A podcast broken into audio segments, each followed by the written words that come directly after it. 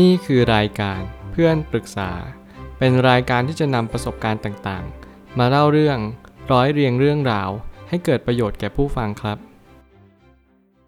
สวัสดีครับผมแอดมินเพจเพื่อนปรึกษาครับ วันนี้ผมอยากจะมาชวนคุยเรื่อง อยากรู้ว่าตอนนี้เป็นโรคซึมเศร้าหรือเปล่า มีคนมาปรึกษาว่า สวัสดีค่ะ มีเรื่องอยากปรึกษาค่ะ พอดีหนูอยากรู้ว่าตัวเองเป็นโรคซึมเศร้าไหมคะ รู้สึกว่าตัวเองไม่มีค่าวันๆอยู่คนเดียว ไม่พูดไม่คุยกับใครเลย บางครั้งก็ท้อแท้ บางครั้งอยากตาย หนูอยากออกจากตรงนี้ แต่ก็ออกไม่ได้สักที วันๆก็ไม่มีความสุขเลย บางครั้งก็ปวดหัวข้างเดียว รู้ว่าตัวเองเครียดอยู่ตลอดเวลา เหนื่อยเหลือเกิน หนูควรทำยังไงดี คือจริง ๆ แล้ว สิ่งที่คุณกำลังเล่าเนี่ย มันก็สื่อถึงอารมณ์ที่ค่อนข้างดิ่งพอสมควร มันเหมือนประมาณว่ามาปรึกษาช่วงที่เรามีแบดมู d หรือเปล่า บางครั้งเนี่ยสิ่งที่เราต้องทำอย่างแรกเลยคือ สอบทานตัวเอง คือการเป็นโรคซึมเศร้าเนี่ยมันก็สามารถเป็นกันได้ทุกคน ไม่มีข้อยกเว้น แต่ทุกคนจัดการอารมณ์ซึมเศร้าไม่เหมือนกัน จากที่ผมได้ศึกษามามากมาย สิ่งที่สำคัญที่สุดของการเป็นโรคซึมเศร้าก็คือ เราต้องเข้าใจก่อนว่าอะไรเป็นสาเหตุหลักที่ทำให้เราเป็นโรคซึมเศร้า แล้วหลาย ๆ ครั้งเราก็มักจะเพิกเฉย สิ่งที่เราจะเป็นโรคซึมเศร้ากันไปโดยปริยาย เหมือนกับว่าเราไม่สังเกตกันจริง ๆ ว่าอะไรกันแน่ที่ทำให้เราเป็นโรคซึมเศร้า ผมไม่ตั้งคำถามขึ้นมาว่า การเป็นโรคซึมเศร้าคือ การที่จิตจมอยู่กับอารมณ์ใดอารมณ์หนึ่งนานเกินไป แล้วเราไม่รู้วิธีขึ้นมาจากอารมณ์นั้นๆ เมื่อไหร่ก็ตามที่เราจมอยู่ในอารมณ์ คุณลองคิดเหมือนกับว่าจิตใจแล้วกันอารมณ์เนี่ยมันเป็นเหมือนสิ่งที่จรเข้ามา แต่เราอะเอาจิตเนี่ยไปอยู่กับอารมณ์นั้นตลอดเวลา แล้วแน่นอนว่าอารมณ์นั้น มันก็เหมือนกับว่ามันจะอยู่ตลอดไป แต่แน่นอนว่ามันไม่อยู่ตลอดไป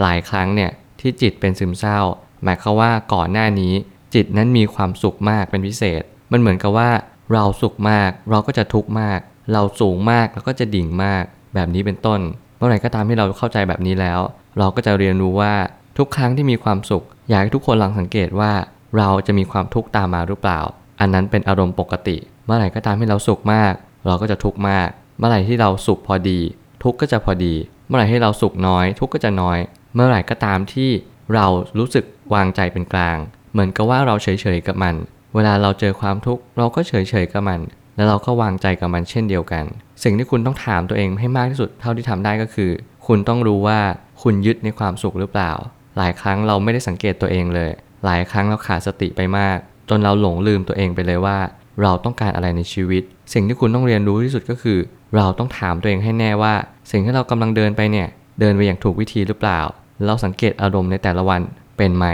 การหากิจกรรมอื่นๆทำดู เช่น ฟังพอดแคสต์ฟังข้อความสร้างแรงบันดาลใจต่างๆ หรือว่าหนังสือดีๆ สักเล่มหนึ่ง ผมว่า 3 สิ่งนี้ก็สามารถช่วยได้ ลองเปิด YouTube ดู ลองหากิจกรรมอะไรที่มันรู้สึกว่า เราสามารถจะหาแรงบันดาลใจ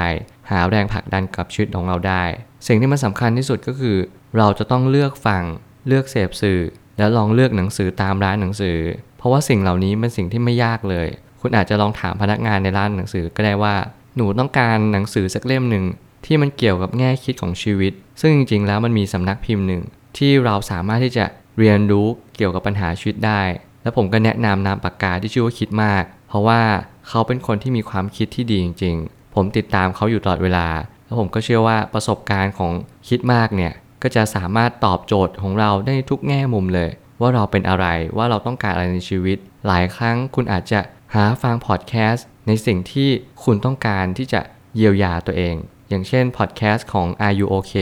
ซึ่งเดี๋ยวนี้พอดแคสต์นี้เขาก็สามารถที่จะอธิบายในสิ่งที่เราเป็นได้เหมือนกัน ไม่ว่าจะเป็น YouTube อย่างผมก็ติดตาม เป็นของฝรั่งก็คือ GoCast เป็นคลิปวิดีโอที่สร้างแรงบันดาลใจได้ดีมากๆ ก็เหมือนกับว่ามีคนที่มาพูดที่อยากให้นักศึกษาทุกคนได้เรียนรู้ในชีวิตอันกว้างใหญ่ไพศาล เขาจะมีแง่คิดยังไง มีคำพูดอะไร ให้เราได้ฉุกคิดกันบ้าง สิ่งเหล่านี้ก็เป็นสิ่งที่จำเป็นเช่นเดียวกัน เหมือนกับว่าคนที่เป็นซึมเศร้าเนี่ยจะหาทางออกไม่เจอ แล้วยิ่งอยากออกจากตรงนั้น ก็ยิ่งจะติดอยู่ในนั้น เราจะต้องเข้าใจมันก่อน เรากลับมาโลกซึมเศร้าแล้วเราก็เข้าใจมันว่า สิ่งที่คุณยิ่งอยากผลักออกไป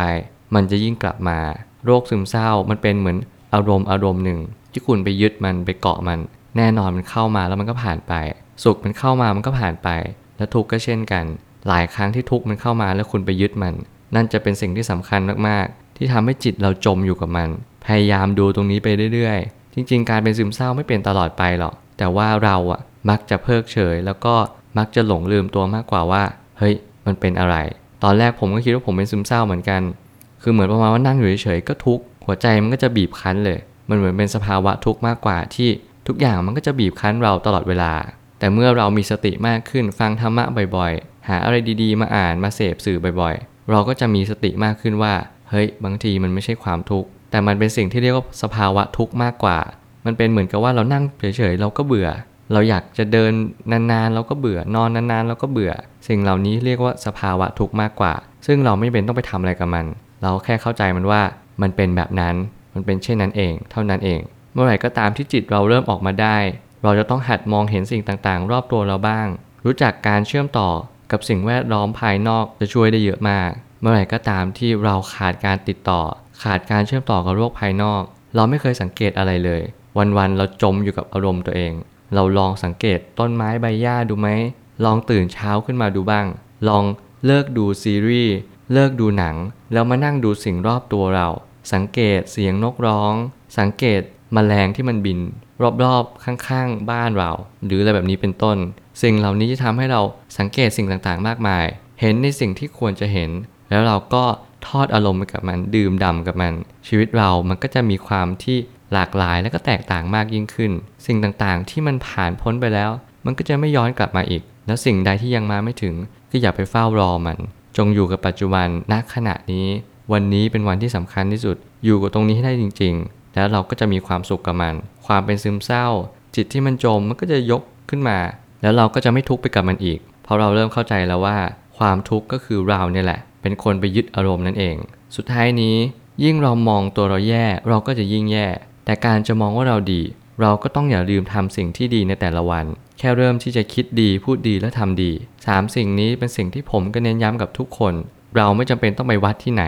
เราไม่จำเป็นต้องไปที่ใดเลย เราขอแค่คิดดีพูดดีและทำดีเนี่ยสามสิ่งเนี้ยมันจะทำให้ชีวิตเราดีขึ้น มันทำให้เรามีความสุขแน่นอน แล้วสิ่งที่สำคัญ เราก็จะรู้ว่าเราควรจะเป็นไปยังไง การเป็นซึมเศร้า เราสามารถที่จะออกจากมันมาได้ ทุกคนสามารถเยียวยาได้ด้วยตัวเอง ไม่จำเป็นต้องไปหาหมอ เพราะว่าหมอเขาก็จะคุยกับเรา และก็จะถามเหมือนกับที่ผมถามนี่แหละว่า คุณทำอะไรในแต่ละวัน สิ่งที่คุณจะกำหนดชีวิตต่อไปคืออะไร แต่สิ่งที่สำคัญที่สุดเราต้องเยียวยาตัวเอง ด้วยความเข้าใจชีวิต ลองมองสิ่งต่างๆ รอบข้างตัวเราบ้าง อย่าจมอยู่กับตัวเอง สิ่งใดที่มันผ่านไปแล้วมันก็ผ่านไป ช่างมัน เราเริ่มทำวันนี้ให้มันดีที่สุด สิ่งนี้เป็นสิ่งที่สำคัญที่สุดจริง ๆ ผมเชื่อว่าทุกปัญหาย่อมมีทางออกเสมอ ขอบคุณครับ รวมถึงคุณสามารถแชร์ประสบการณ์ ผ่านทาง Facebook Twitter และ YouTube และอย่าลืมติด Hashtag เพื่อนปรึกษาหรือ f r ร e n d t a l k a ด้วยนะครับ